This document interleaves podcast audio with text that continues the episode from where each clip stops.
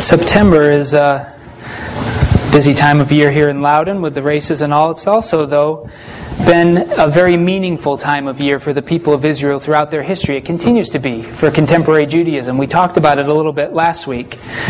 September 4th to the 6th was Rosh Hashanah, which is the Jewish New Year on the, religi- on the religious calendar of Judaism. Last weekend was Yom Kippur, and we talked about that here together last week. And presently, we are in the midst of the Jewish festival of Sukkot. I almost opened the service today by saying Happy Sukkot, but I thought some of you might thought I was cursing at you or something. I have no idea what that means.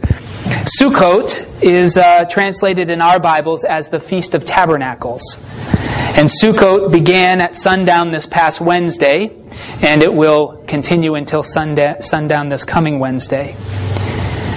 And when these festivals come up, I'm sort of reminded there's this, I don't know if it's an American ethic, if it's a European ethic, if it's just somehow in our DNA, but we have great suspicion, don't we, in our culture, about frivolity. We're worried about that. I don't know why. Not, maybe not everybody is, but there's something about our work ethic in America, even in the church, for years and years and years. You worked for six days, and then the seventh day, did you not work? No, you worked. You just did a different kind of work. You worked for God. Like if you're ever sitting down doing nothing, what you're a waste of space. Frivolity, it bothers us. And we really do miss out on some things with that latent suspicion of frivolity in our culture. I love the Feast of Tabernacles. I love to read about it. I've never, ever experienced Sukkot. But I love reading about it because it was the one feast during which God commanded the Israelites, commanded the Israelites to party. It was like a, a, mandatory camp meeting for some of you who grew up going to camp meeting, except we fill our camp meeting with a lot of, of singing and Bible study and sermons and all that sort of thing. They didn't fill theirs with any of that. It was like a mandatory camp meeting. They had to come to Jerusalem eventually, but initially to the tabernacle, and they had to pitch their tents all around it, and they had to live in tents around the tabernacle. And instead of a week filled with preaching and Bible study, it was a week filled with eating and laughing and general joyousness. That's all they did. Matter of fact, the first two days, the first and last day of the festival, they were allowed to only veg. They weren't even allowed to do any work, anything that looked like work. They were just supposed to eat and make merry. And that's it. Sukkot. They gathered their fall harvest, and then they made their way to wherever the tabernacle was, eventually to Jerusalem. They lived in tents, and they threw a God honoring party. And the first and last days they did nothing but eat and laugh and sing. Here's the command. It's from Deuteronomy chapter 16, verse 13. Deuteronomy chapter 16, verse 13. Celebrate the festival of tabernacles, Sukkot, for seven days after you've gathered the produce of your threshing floor and your winepress.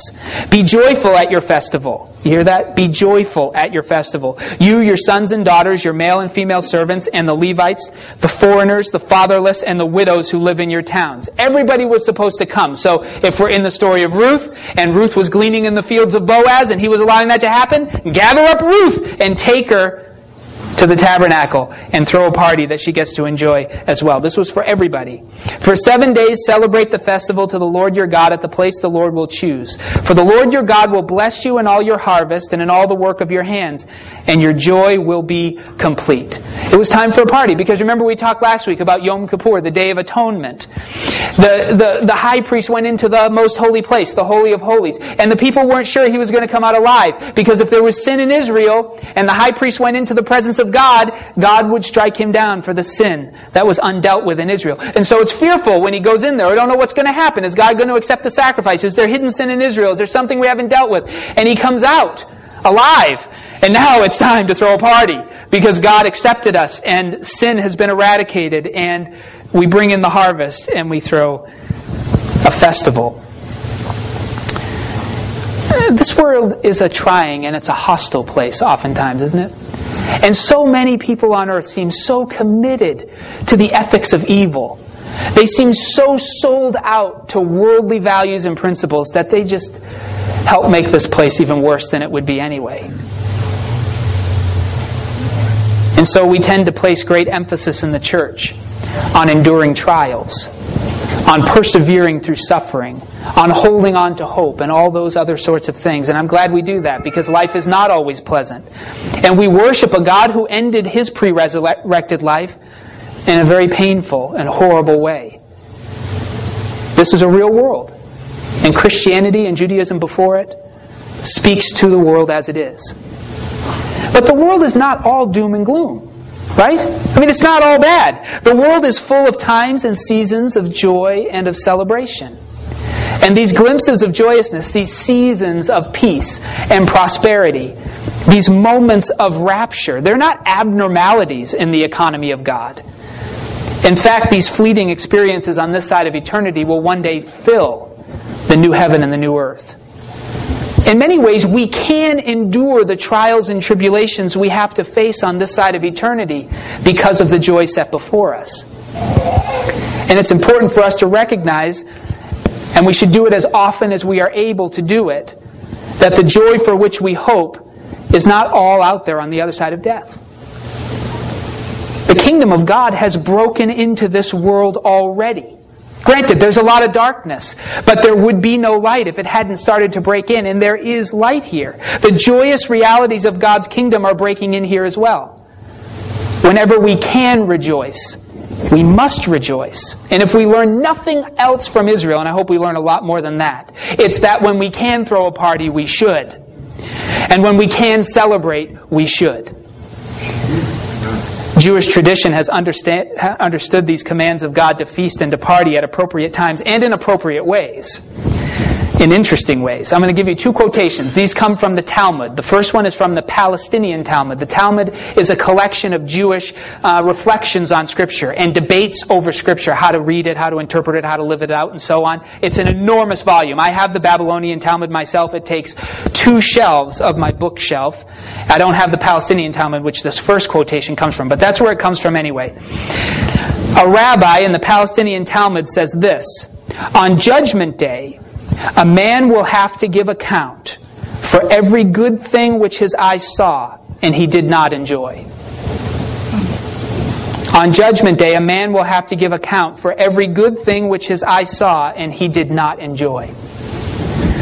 I like the second one even better. It's from the Babylonian Talmud. A rabbi named Samuel says this Whoever engages continually in fasting is called a sinner. Whoever engages continually in fasting is called a sinner. Last week we began a three part sermon series entitled Embracing Priesthood, and we're going to continue that series today. Embracing Priesthood. Last week I explained that Peter's language of priesthood suggests that just as the Levites and the priests of ancient Israel were scattered among the tribes of Israel with no tribal territory of their own, we, the church, have been scattered among the nations of the world to be priests of God among them.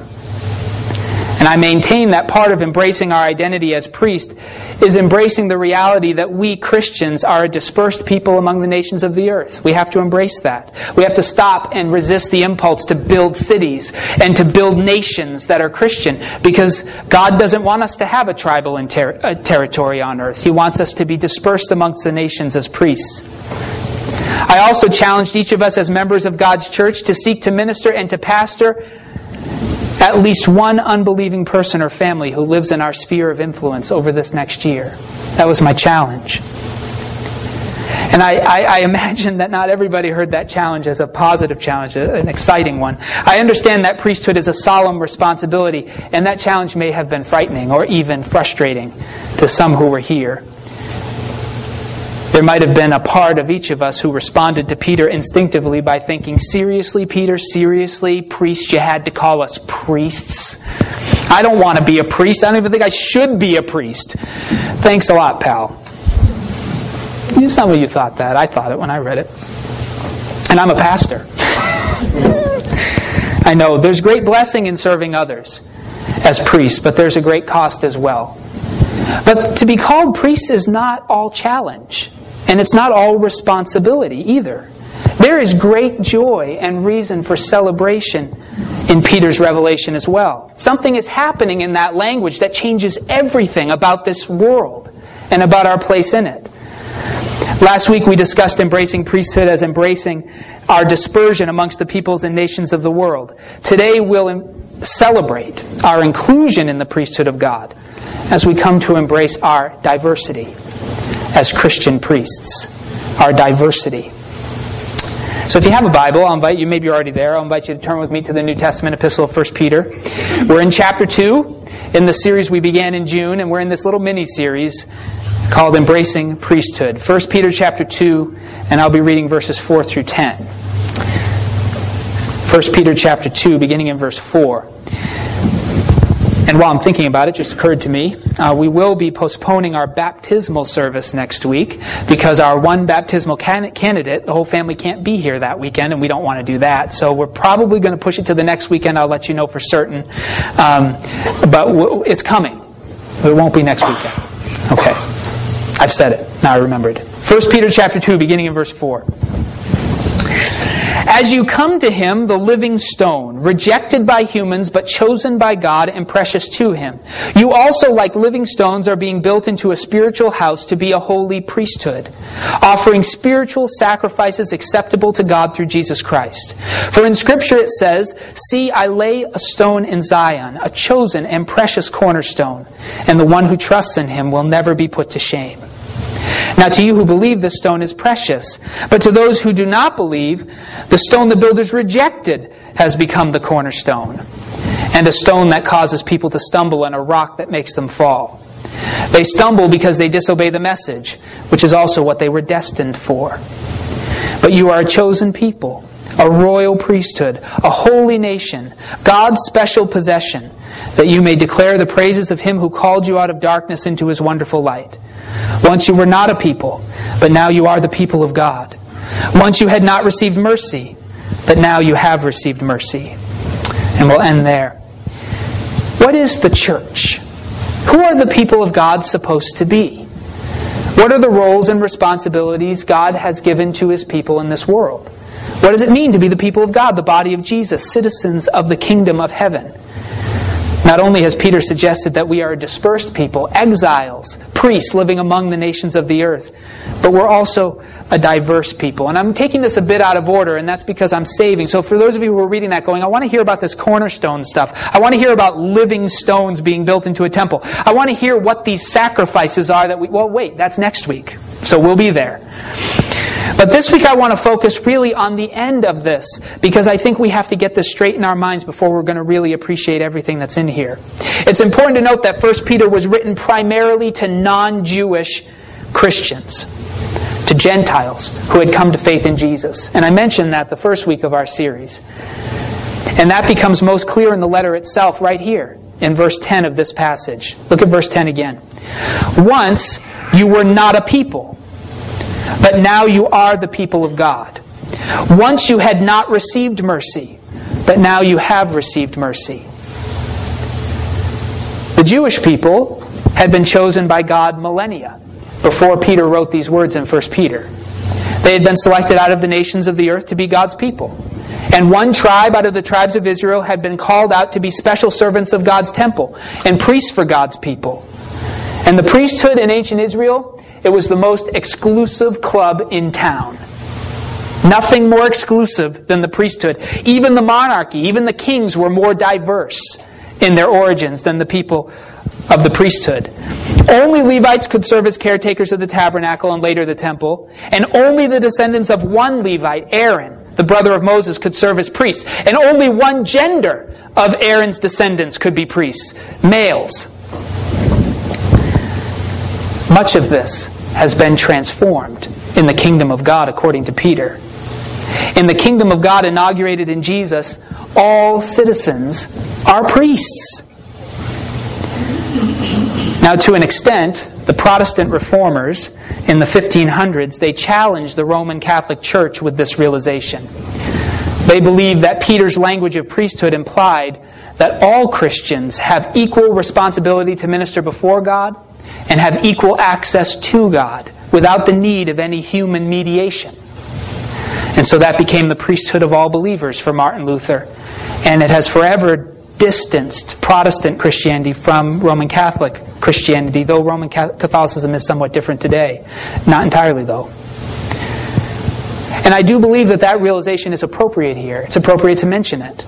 And I agree with the monk, Martin Luther, that the Roman Catholic Church of his day had failed to appreciate this reality in their assumption that the priesthood was a special caste within the Christian church that mediated the grace of God to the rest. I think Luther was right that the Roman Catholic Church was wrong about that. However, it's important to note that in Peter's context, when he reminded the church that we are priests, a royal priesthood, this insistence was a racial observation.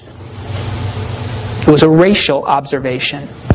And it had implications for what the gospel meant when it implied that all Christians are one in Christ. Formerly, priests had to be of one nation, Israel, of one tribe within that nation, Levi, of one family within that tribe, Aaron, and of one gender within that family, male. It is not insignificant that Peter was calling Gentile Christians priests. In the kingdom of God, people from every nation on earth would hear and respond to the call of God and Jesus, and in following Jesus, they would be part of a royal priesthood. This may be one of the ways Peter was understanding what the Apostle Paul called in the book of Galatians our oneness in Christ. So I'm going to read these two passages for you. I hope you can see their similarities. In the Apostle Paul's words in Galatians 3, verses 26 to 29, we hear this So in Christ Jesus, you are all children of God through faith. For all of you who were baptized into Christ have clothed yourselves with Christ. There is neither Jew nor Gentile, neither slave nor free nor is there male and female, for you are all one in Christ Jesus. If you belong to Christ, then you're Abraham's seed and heirs according to the promise. And now in our passage in 1 Peter chapter 2, beginning in verse 9. But you are a chosen people, a royal priesthood, a holy nation, God's special possession, that you may declare the praises of him who called you out of darkness into his wonderful light. Once you were not a people, but now you are the people of God. Once you had not received mercy, but now you have received mercy. All are priests in the kingdom of God. That's radical. It doesn't sound radical to us, right? But it's radical. Peter's emphasis was on the bringing together of two ethnicities that had been at war with each other through the majority of biblical history Jews and Gentiles. Paul went a bit further, or at least he was a bit more specific than even Peter was, to speak of social equality, which is slave and free, um, and gender equality, male and female, of the kingdom of God. But in the end, they were singing the same gospel tune.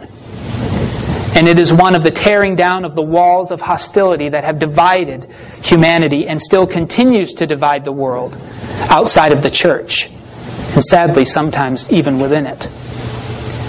I had the privilege of being part of a writing team that explored the implications of this language of oneness in Jesus.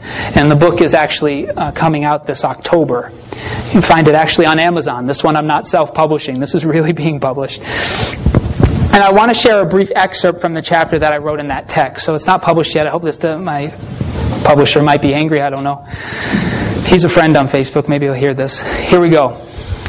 There is neither Jew nor Gentile neither slave nor free, nor is there male and female, for you are all one in Christ Jesus. The good news of Jesus is a message of reconciliation, justice, and mutuality. The good news of Jesus intends to tear down the walls of hostility that have separated us. The good news of Jesus describes a kingdom so unlike the world in which we live that it takes remarkable imagination to envision it.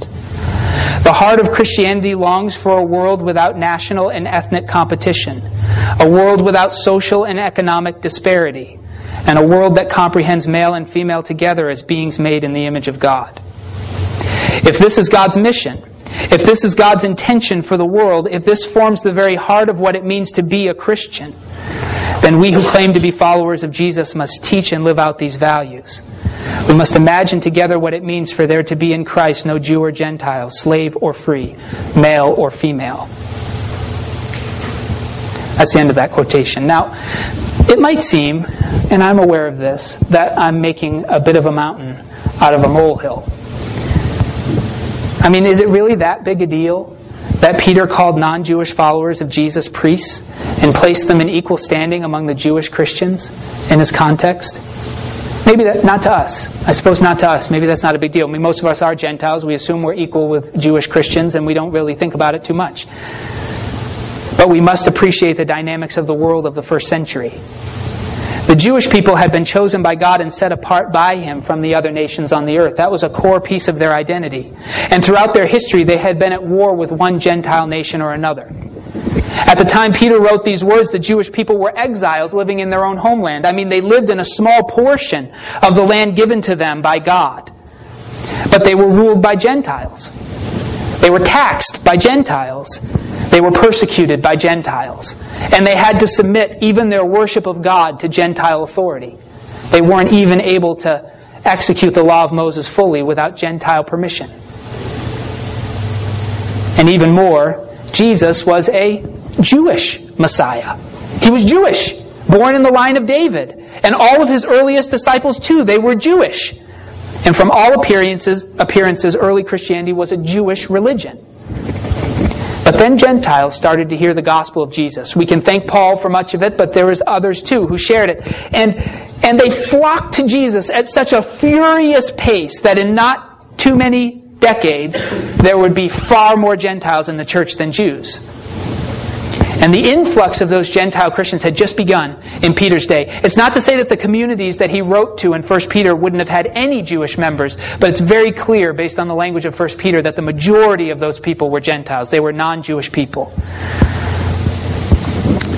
And the writings of the New Testament reveal that the earliest Christians, they tended to think of the Jewish Christians as a distinct and special group within the church because of their election and their history with God.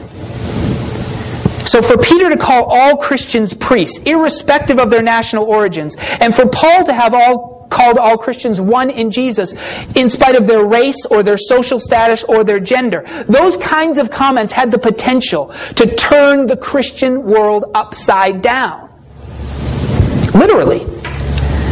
I mean, Gentiles were not students of the law of Moses. They didn't know what they were doing. They came from pagan backgrounds. They had worship practices and ethics that were prohibited by God. And they were brought up with values and beliefs that were in direct contradiction with the word and the will of God. We can't call these people priests. These people need education, right? I mean, they need some sort of a catechism or some sort of a trial period before we start calling them priests. Education and upbringing were different based on social class and gender as well. Surely, these people needed to convert to Judaism first, right? As sort of a first step towards becoming Christians. Or they had to receive some education, or they had to go through some sort of a trial period. Not for Peter, and not for Paul. And this is part of the messiness and the joyousness of the kingdom of God. It's messy and it's wonderful because irrespective of our race, irrespective of our place in society, irrespective of our gender, we all come to the same table. We've all been given the same mission. We all stand in the same position before God and before the world. And we are all priests of God for the nations. Now, the world, when it looks at the church, and, and uh, let's face it, oftentimes in the church we look through worldly eyes. But when the world looks at the church, it sees us as it sees itself. Lots of different people Europeans, Americans, Africans, Asians, Latin Americans, blue collar workers, white collar workers, homeless, poor, wealthy, middle class, men, women, married, single, parents, not parents. And worldly wisdom tells us uh, this is our culture, right? The only way that kind of people are going to get along is if they really don't talk to each other about anything that matters. Right? Political correctness. I mean, when you have that many different kinds of people with that many different backgrounds and that many different opinions, the best thing to do is never talk about politics, never talk about religion. Just kind of live and let live, right? That's a pluralistic society. That's how you make that kind of a diverse community work. I mean, if, if we actually talk, if we actually eat at the same table, if we actually treat each other like family, if we actually try and reach out and build relationships with all these different kinds of people, I mean, we're going to eat each other alive. That's what the world says, right? But as messy as diversity may be at times and as challenging as our differences can make life together, we in the community of faith are being freed from these fallen earthly structures that have divided humanity throughout all of our history. In the community of faith, these distinctions do not matter any longer, at least not essentially, because we are all people freed from the tyranny of sin and corruption by Jesus. We all have the same vocation. We are priests of God, and we are all equal members of the body of Jesus. What the world separates, the church brings together. What the world tears apart, the church heals. Fallen humanity lives lives separated from God and from each other. Even in unity, there's great disparity. But citizens of the kingdom of God are living into a world in which we are reconciled to God and to each other. Jesus died to make us one.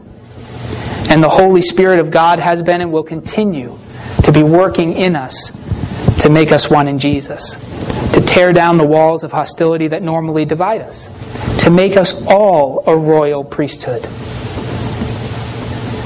Last week, I challenged us to embrace our priesthood by finding one unbelieving person or one unbelieving family that we could pastor over the next year and to do it through prayer and through the guidance of the Holy Spirit. Today, I challenge us to war against anything in our lives together. Anything that works against the mission of God to make us one in Jesus. I'll challenge you as members of this congregation, as Martin Luther challenged the church of his day, not to allow my position as pastor to convince you that I have some sort of access to God that you don't have, that I'm some sort of a mediator between God and you. The only authority I have in this community is the authority that you have given to me by inviting me to be your pastor. You don't need me to get to God. I'm a servant of God to support our community in our journey to follow Jesus, but I have no special access to Him that you don't have. Let's resist anything that would make us think otherwise. I challenge us as members of this congregation to resist those worldly impulses in our culture and in each of us that would cause us to pull away from members in this community because of race or social status or gender. I challenge us to lay down those things in culture and in us that push us to treat other people as a means to an end, or as objects to be used, or as obstacles to be overcome. We have to turn away from deception and manipulation. We have to speak the truth to each other and seek not to use each other for our own benefit. We have to turn our backs on all those things that make other people objects and things for our own use like pornography and extramarital lust. And its problem in our world, despite the popular imagination, not only for men, but for women as well. We must commit to resist the urge to avoid those with whom we don't naturally connect. We are all priests, and we are one in Jesus. And I challenge us to celebrate our diversity our difference. We must learn to appreciate our differences and to learn from each other. We have to resist that urge to surround ourselves with those who are most like us and who we like most. We have to lay down the belief that there's only one way of seeing things, that there's only one way of doing things. And we have to celebrate the many ways in which we can partner in the mission of God together and live out our submission to the Word and the will of God. Everything we do as a church should emphasize our oneness and celebrate the diversity of us who have been called out of the world and into the kingdom of God to be His priests in a fallen place.